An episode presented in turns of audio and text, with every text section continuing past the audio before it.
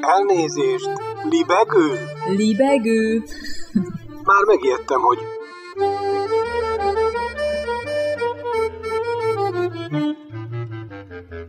Üdvözlöm Önöket! Ez itt a Libegő újabb szellemröptető műsora. Balázs Attila vagyok, kívánok jó szórakozást!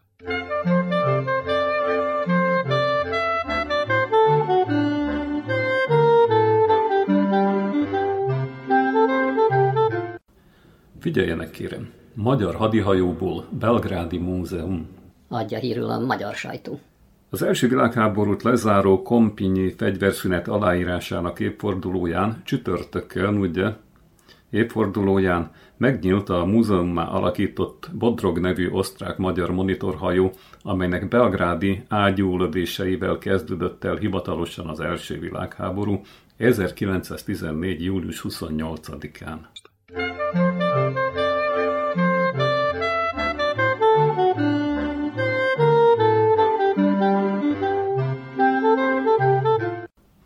Belgrád mellett sokáig veszteglő hadihajó állapota az elmúlt száz évben nagyon leromlott, sokáig kavicsszállító uszályként használták a Szába folyón.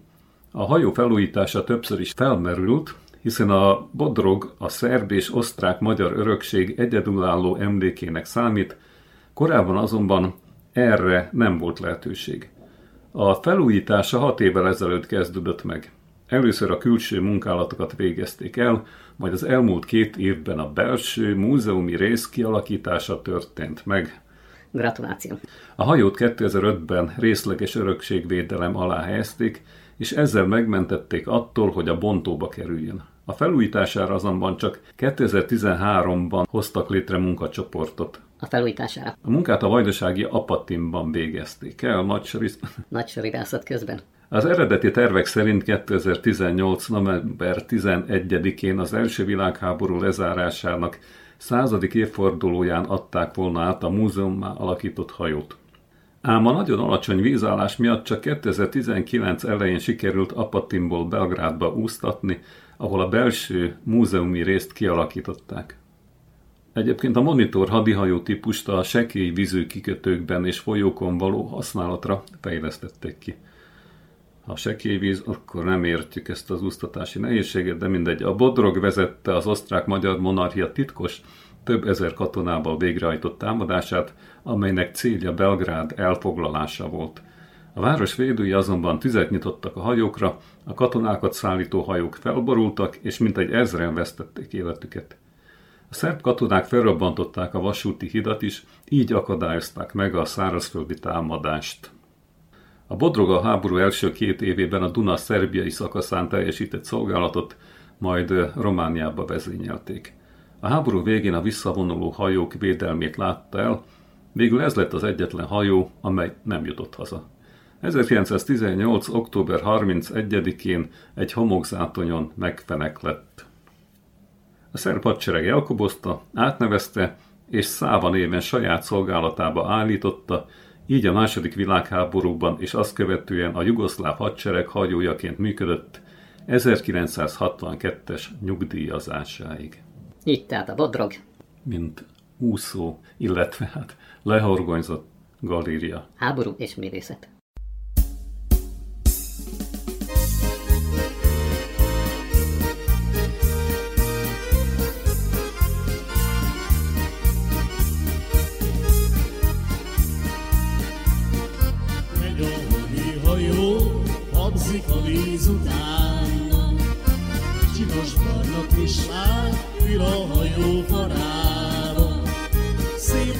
A szeme, szeméből a könnye, hullnak lefelé.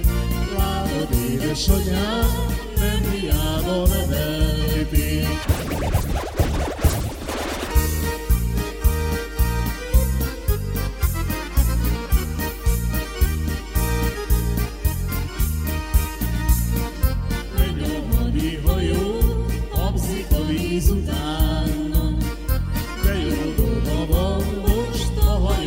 kapitányom. Hajul jó dalát, a víz mosogasson, nem kell pucolni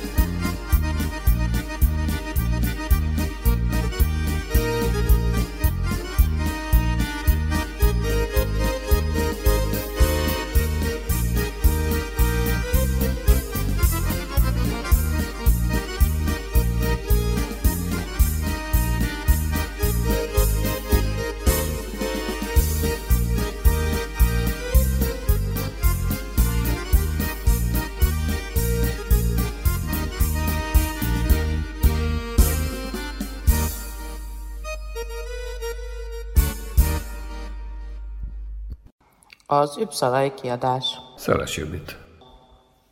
November 10, 11 óra. A TRP busz megáll a Szetunai elágazásnál. Egyetlen leszálló utas van, Mrs. Dalloway. A sötét éjszakában eltűnik a fenyvesekkel ölelt házak között. Négy órával korábban Mrs. Dalloway a barátnőjével, Frida Petrarkával az Üpszalai Gólya nevű kávéházban nücsörög, moziba készülnek. Frida cappuccinót rendel, Mrs. Dalloway teljes kávét és egy szendvicset. A szendvicset lehetetlen késsel villával lenni. Lassan elindulnak a Főris Biografen nevű művész moziba. Az egyetem mellett osonnak el, ott, ahol a rónakövek is vannak. A film 3-4-8-kor kezdődik. Mrs. Dalloway ugyanazon a napon született, mint a film rendezője és forgatókönyvírója, Wes Anderson, azaz 1969. május 1-én. Ami őket kvázi ikrekké teszi. Wes Anderson filmvilága mindig is közel állt Dalloway asszonyhoz. Tennerbaum a háziátok, utazás Darjeelingbe, a fantasztikus Róka úr, a Holdfény királyság vagy a Grand Budapest Hotel mind a kedvencei közé tartozik. A mesés és groteszk történetek, a fantasztikus színek és hangok, a parádés szereposztás, a francia kiadás, The French Dispatch című legújabb Wes Anderson filmre is jellemzőek. Mrs. Dalloway és a barátnője Frida Petrarka remekül szórakoznak. A vetítőteremben folyamatos a halk kuncogás. A vásznon olyan fantasztikus színészek láthatóak, mint Bill Murray, Tilda Swinton, Benicio del Toro, Adrian Brody, Francis McDormand, Owen Nilsson, Elizabeth Moss, Christoph Waltz, Edward Norton, Willem Dafoe, Kate Winslet, hogy csak a legnagyobbakat soroljuk fel. A parádés szereposztás mégsem terheli agyon a filmet, egyik nagy név sem játsza túl a szerepét, sőt, például Edward Norton, aprócska mellékszereplő az egyik sztoriban. Szerény szerep, visszafogott alakítás, csodás jelenetek.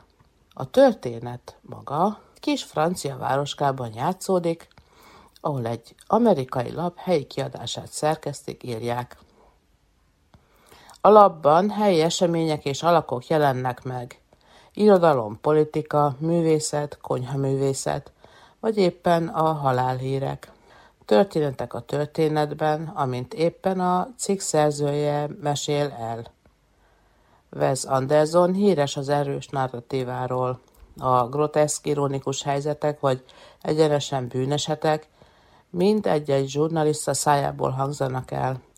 A kellemes hangon mesélő szereplők elaltatják a nézőket, miközben néha elég véres dolgok történnek, például gyilkosság vagy gyerekrablás.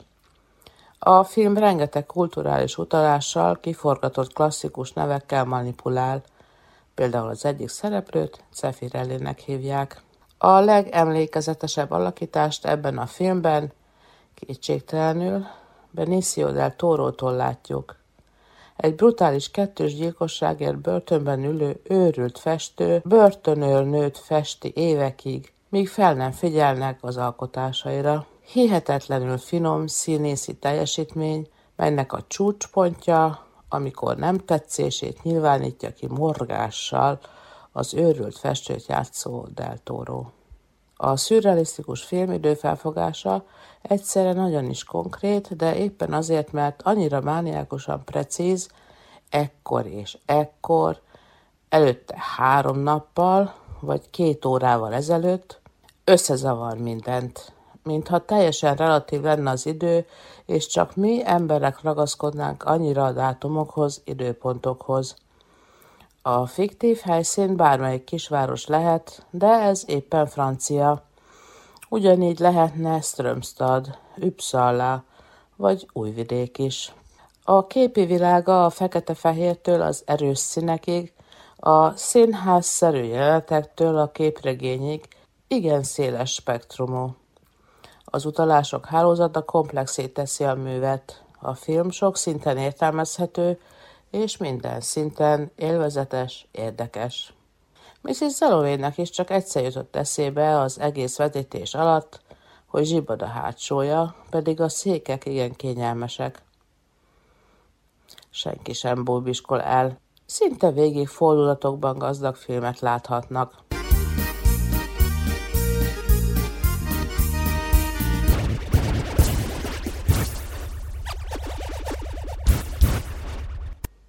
November 10, 11 óra. A TRP busz megáll a Szertunai elágazásnál. Csak egyetlen utas száll le, ő is eltűnik a fenyvesekkel ölelt házak között a sötét éjszakában. Hazaérkezik, leül a gép elé, és elkezd írni a Francia kiadás című filmről. Körülbelül éjfél, mire elkészül. Még akkor gyorsan el is küldi a cikket a szerkesztőjének, Mrs. Dalloway és Wes Anderson ugyanazon a napon születtek, 1969. május 1-én. Ez ikrekké teszi őket. Mrs. Dalloway elégedetten gondol Iker testvérére. Jó munka volt. Gratulálok! Szeles Juditot hallották.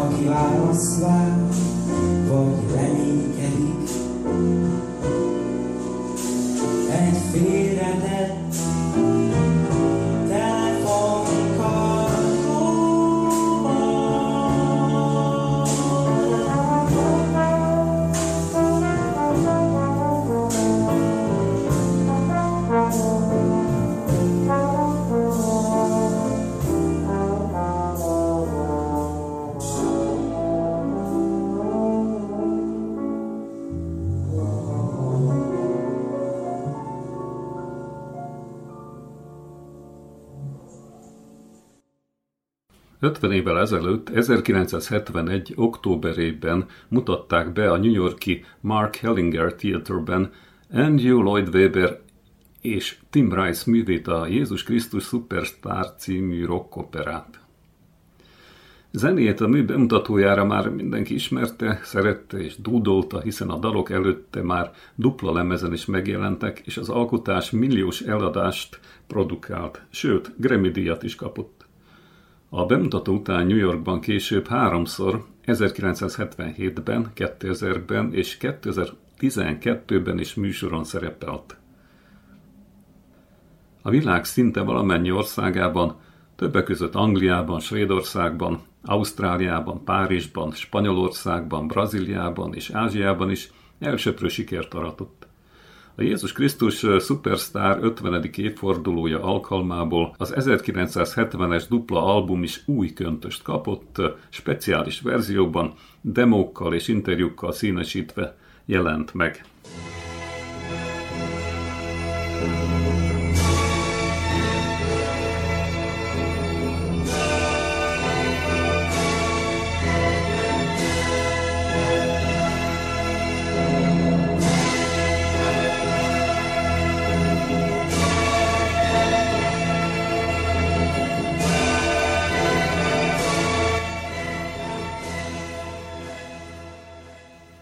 Magyarországon elsőként a Budapesti Műszaki Egyetemen került színre a zenés darab, amely a Szegedi Szabadtéri játékok életében különleges szerepet tölt be, hiszen 1986-ban itt mutatták be. Az előadásból lemez is készült szintén 1986-ban, amelyet a Phoenix stúdióban rögzítettek, olyan színészek közreműködésével, mint a Jézust alakító Sasvári Sándor, Makrai Pál, Vikidál Gyula, Nagy Anikó, Gregóri József Teákbil Gyula.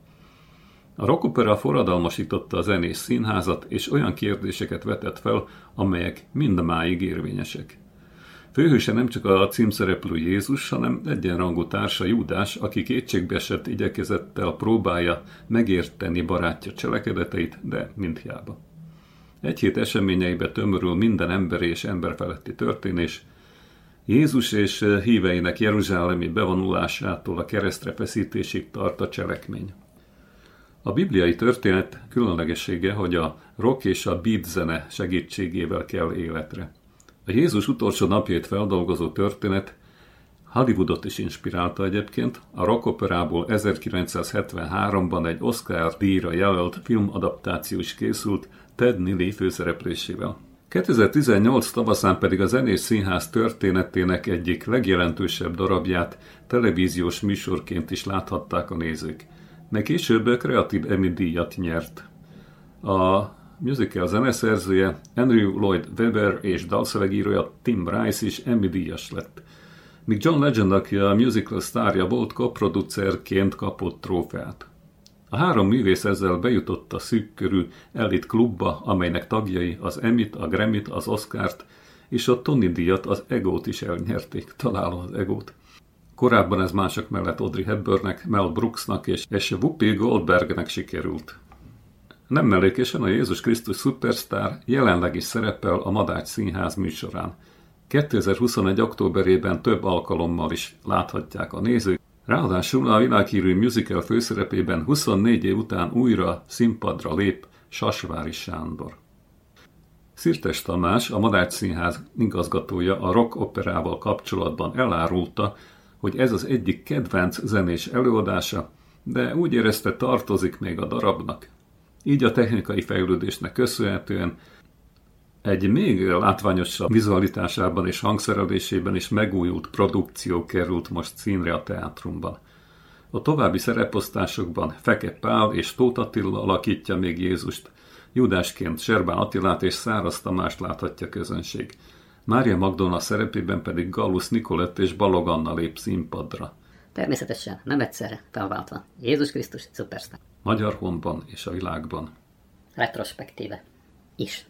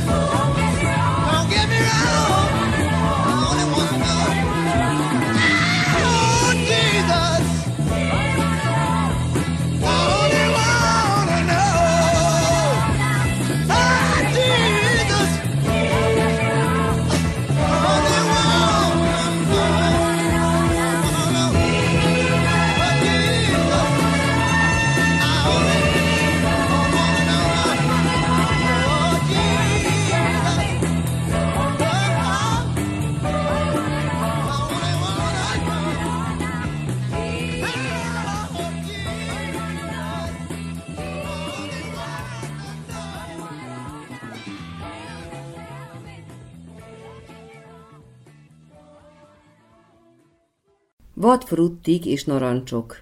Géci János, bunkerrajzoló. Likó Marcell, élettörténet rekonstrukció. Ha alkotásról van szó, Géci János és Likó Marcell egész jó párost alkotnak együtt. Legalábbis ez derült ki a Bunkerrajzoló című könyv bemutatóján, melyre a Veszprémi hangvillában került sor.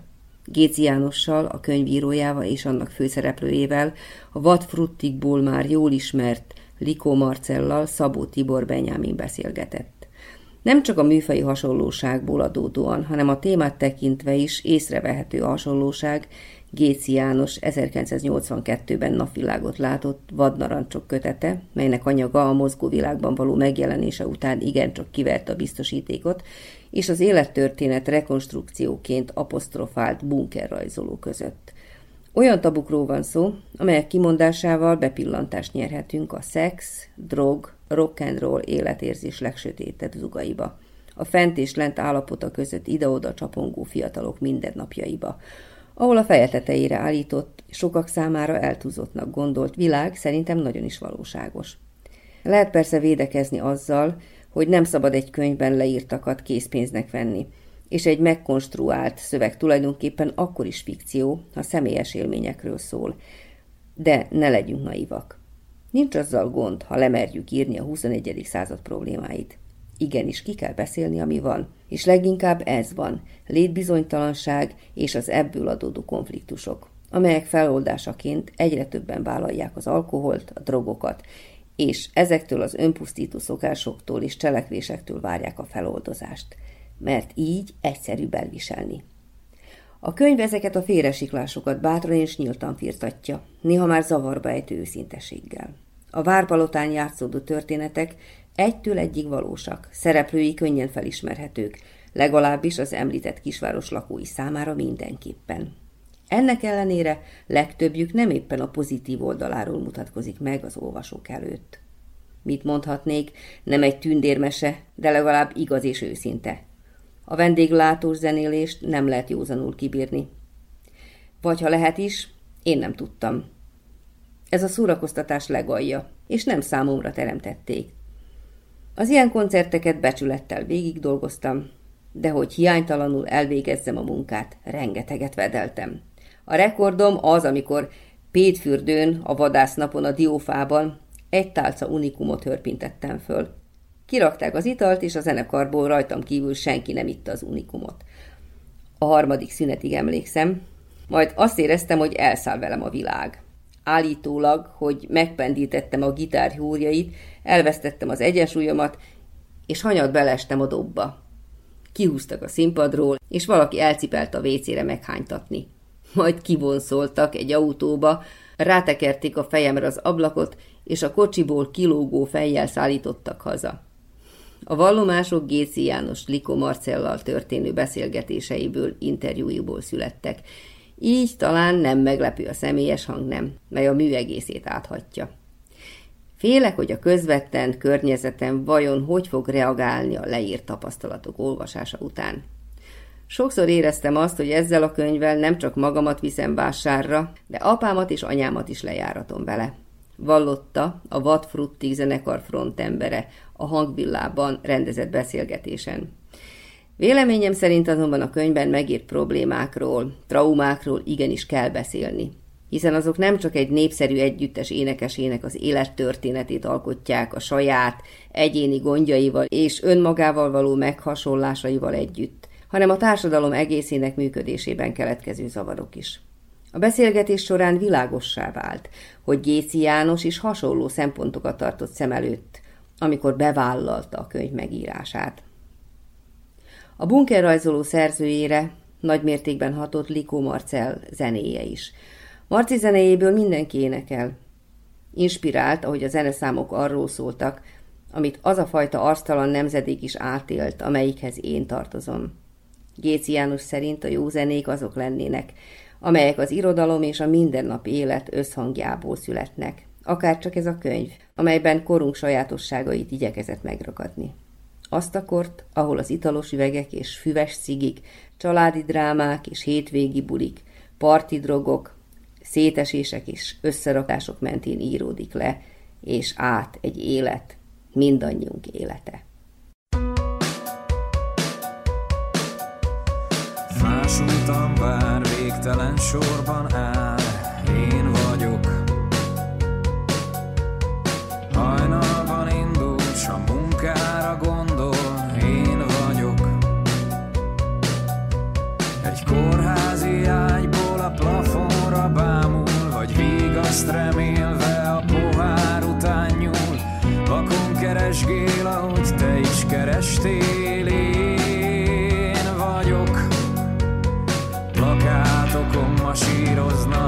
az igazi hősök. Vagy elképzelt lovakon vágtatnak az ismerősök. Nekem te vagy a hősöm, kire fel kell, hogy nézzek. Milliókkal együtt lélegzel, tudom érzed. Lehetnél te is, lehetek én is, az az egy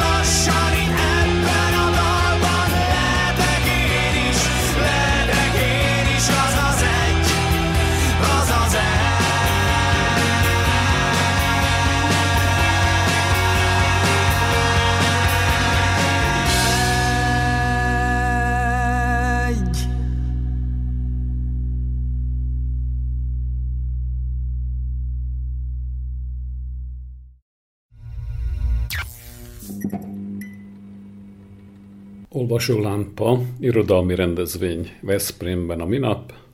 Hát elnézést, hogy így szerintelenül, de hát Írói Eggó. A nők sávos sejemharisnyáikban egyensúlyoztak tűsarkú cipőiken, a gyerekek meleg időben spilhózniban játszadoztak. A macska kövekbe ágyazott simpárokon pedig villamosok dübörögtek. Ez Balázs Attila első könyvének, a Kunikulusnak a mondata volt. Ez 1979-ben jelent meg Újvidéken, és az ára 120 dinár volt, ha jól látom, itt ceruzával rá van írva. Akkor még, még nem volt ilyen szégyen teljes, azért a 120 dinár az még. van még egy példány belőle, azon is 120 dinárt írt, tehát valószínű, hogy, hogy, hogy így igaz az ára.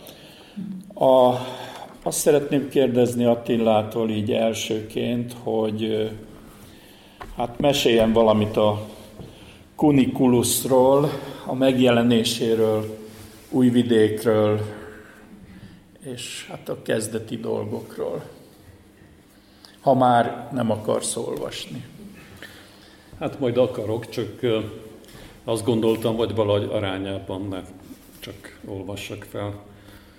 De ahhoz, hogy beszélhessek, akkor korábban kezdem valahol ezt a történetet, hogy ö, Újvidéken az én édesapám magyar tanár volt, professzor, és egy furcsa éjszaka tört vele valami, tehát így megtört benne valami, és másnap jelentkezett bohócnak. Tehát ez, a kettő azért nem áll olyan messze egymástól tulajdonképpen igazából. Hát bohócnak úgy, hogy elment az újvidéki rádióban, oda kerestek embert, és a, ottan, az ottani kabarénak lett a főnöke, édesapám Balázs Pál, megboldogult Isten nyugasztalja. Na de emlékszem arra, nekem egy húgom van, és a húgommal mi ben labdáztunk a nagyszobában, ott a, laktunk a szülői házban, és a labda begurult édesapám ágya alá, Bozsik Péter lehet, hogy ezt a történetet már unja, tehát begurult a labda az édesapám, édesapám ágya alá, na jó, ez egy összeállított, ez, tudod, mű. Édesapám ágya alatt volt ilyen két stóz újság, nyomtatvány, vagy minek nevezzem, és akkor ugye, hát tud, sejtettem én, hogy ott valami van, de azért nem néztem meg sohasem. Ben labdáztunk, labdáztunk, és akkor úgy, hogy begurult az a labda, akkor mégis benéztem oda, és láttam ezt a két jobb és bal dolgot, ami nem politikai, hanem hát így előhúztam, csak az egyik az volt, hogy akkori liberális Dániában örökített meg férfiakat és nőket bizonyos cselekedetnek a kellős közepén. Ez akkoriban Dániában volt kapható, Dániából eredt, és akkor hát nagyjából kamasz fiúként én hát előbb ezt vettem sorra, csak aztán vagy elunja az ember. És akkor megnéztem, hogy mi ez a másik.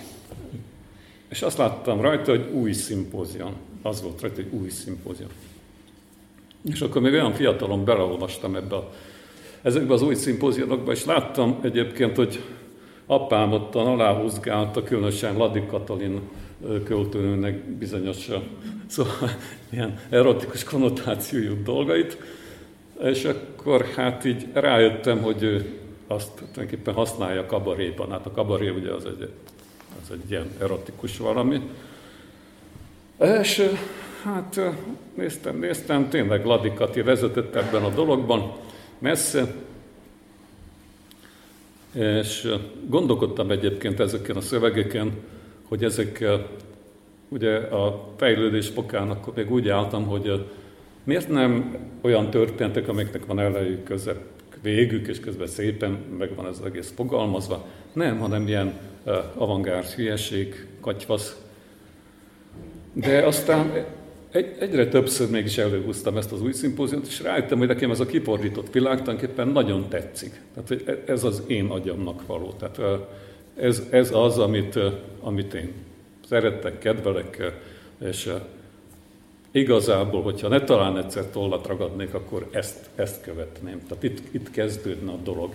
Különösen tetszett Ladi Katalinnál az a dolog, hogy nagyon gyakran valamiféle meséből indul ki, tehát népmeséből, és akkor ezek a szürreáliák valahogy kibontakoznak az ő írásából.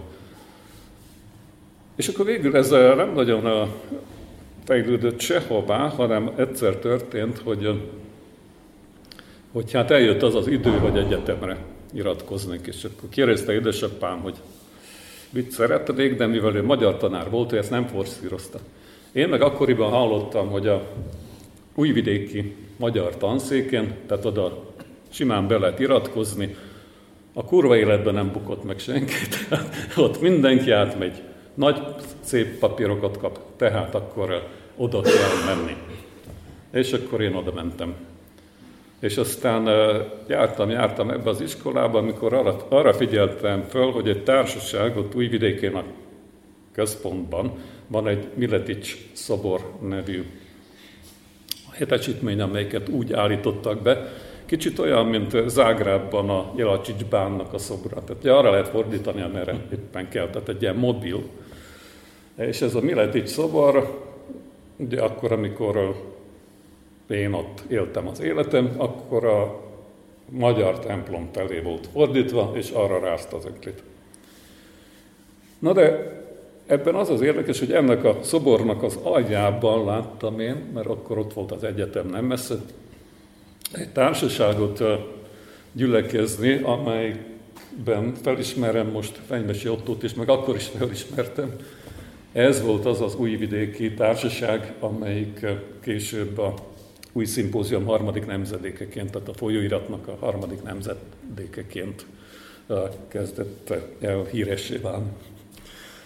Úgyhogy ez az új szimpózium így Fenyvesi Ottóval, megboldogult Sziberi Jánossal és ezzel a egész társasággal, ezzel a harmadik nemzedékkel, Csorba Bélával, Losonc Alpárral, és a többi döntő hatással volt rám, hogy végül is mindezzel együtt, amit idáig elmondtam, a, a irodalom felé forduljak.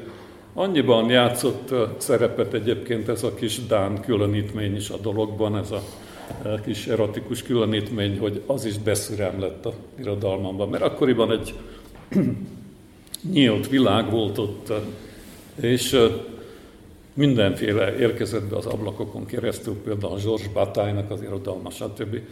És én ezekkel foglalkoztam. Nagyon. A központi témánk az az erotika volt.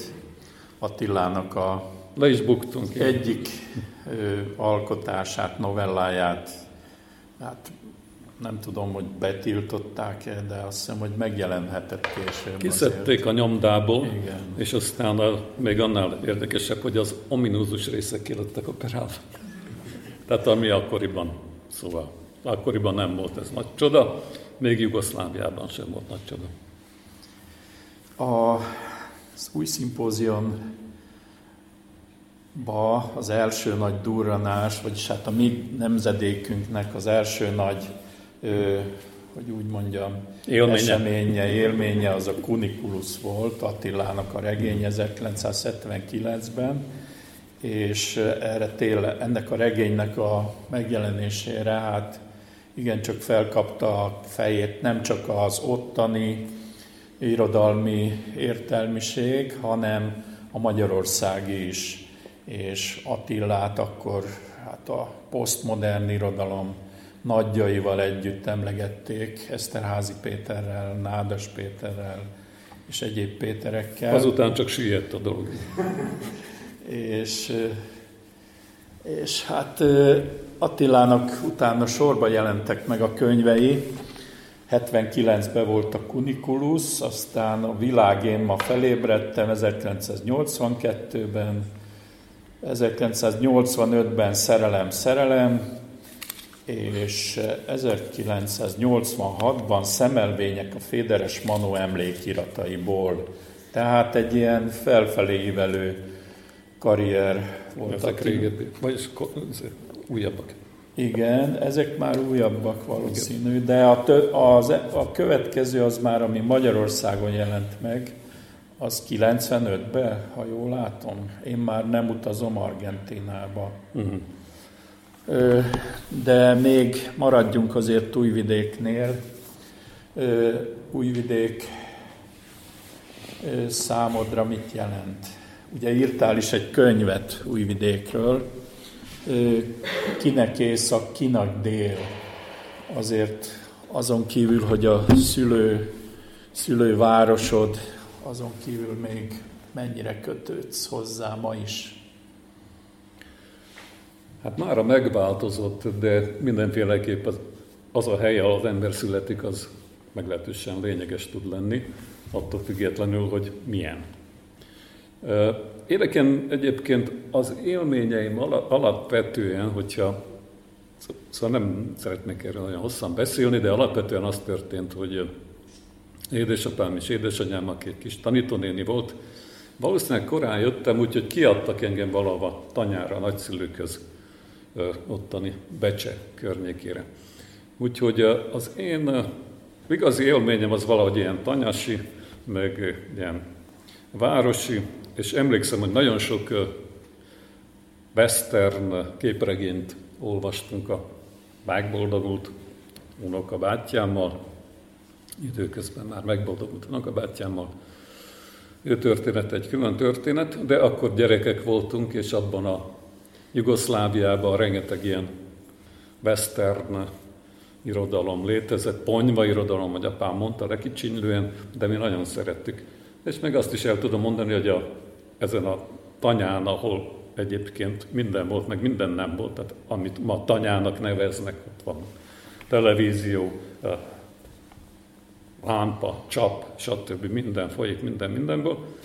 Hát ott nem, ott egy ilyen rendes, gémes kút volt.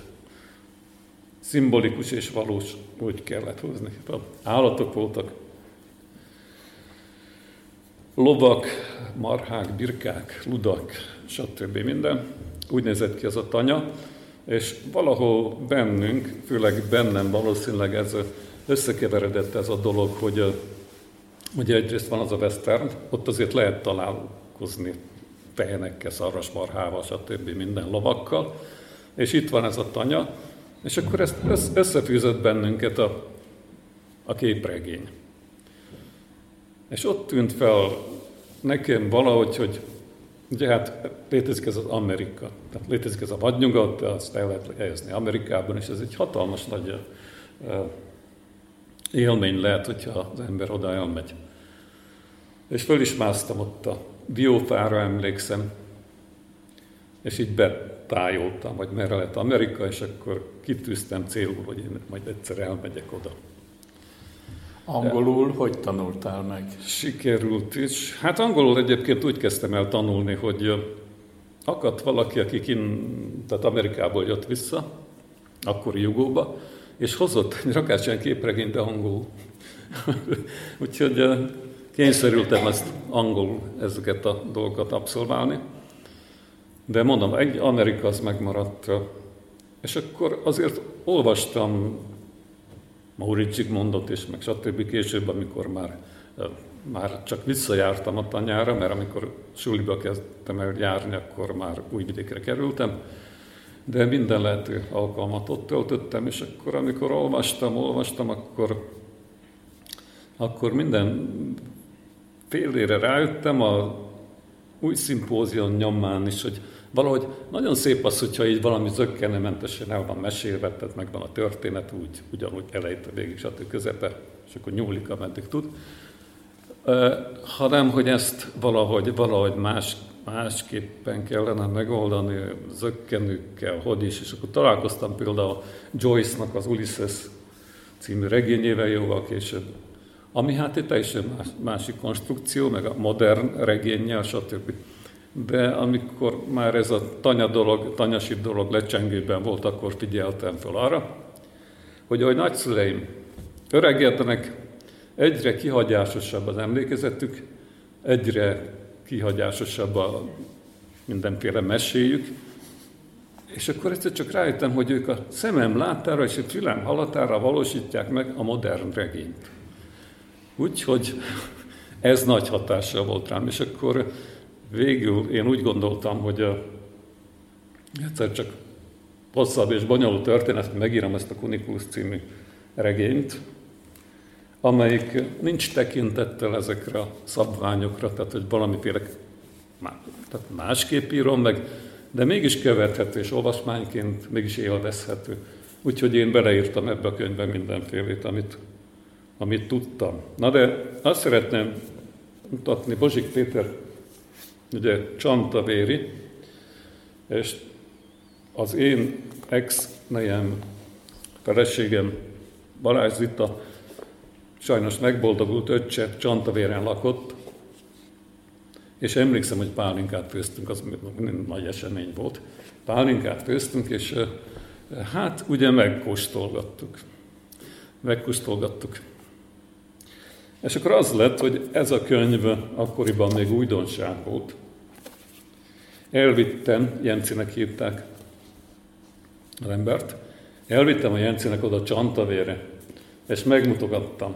Ő meg azt mondja, hogy miről szól ez? Mondom, nyulakról.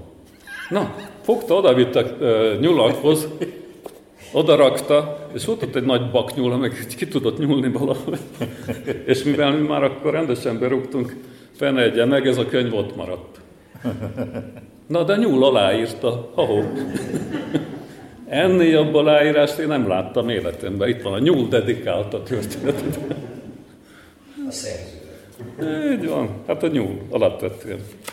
Na ebből, hogy legyen olvasólámpa, olvasnék fel egy kis nyúl story Amennyire akkor meg tudtam ragadni egy kis nyúl story azt. Azt itt röviden prezentálnám. Finom kidolgozású fülei kecsesen röppentek a magasba, de az első lélegzett elállító kör után tüstént visszasuhantak óvóhelyükre. Erőltetett nem törődömséggel rácsálta tovább a nedvdús leveleket, csodaszép bundáját bearanyozta napfény, szeme csillogott. Egyedül ez a csillogás árulta el rejtett izgalmát, amit ő rögtön észrevett. Gyerünk, gyerünk, kalapált a szíve. Előre! Tett is egy-két határozatlan lépést a lány felé, azután megtorpant. Lágy fuvalat kuszált a szőrét, birizgálta bőrét, simogatta orcáját. Most már félreérthetetlenül érezte a hívást, a szívet dobogtató, édesen borzongató hívást. A csodálatos bódító illatot, mely a tavasz millió illatával vegyülve sem illant el, szívódott feltűnt el. Az illat egész lényét betöltötte, belapódzott sejtjébe, felébresztette érzékeit. A vér vadul futkosott erejében, bőriben ezer meg ezer kis nyílvessző kúródott, még egy ki tudja hanyadik édes borzongás nyargalt gerincén végig a farka irányába, ka irányába, ka irányába, ka irányába, ka irányába, ez avantgárd hatása, tehát itt így folytatódik egy oldalon keresztül, ka irányába, ka irányába. És akkor ezzel vége az eheti libegőnek, aki kérdezett, Fenyvesi Otto volt helyszín Veszprém, idő a minap. És akkor a vége?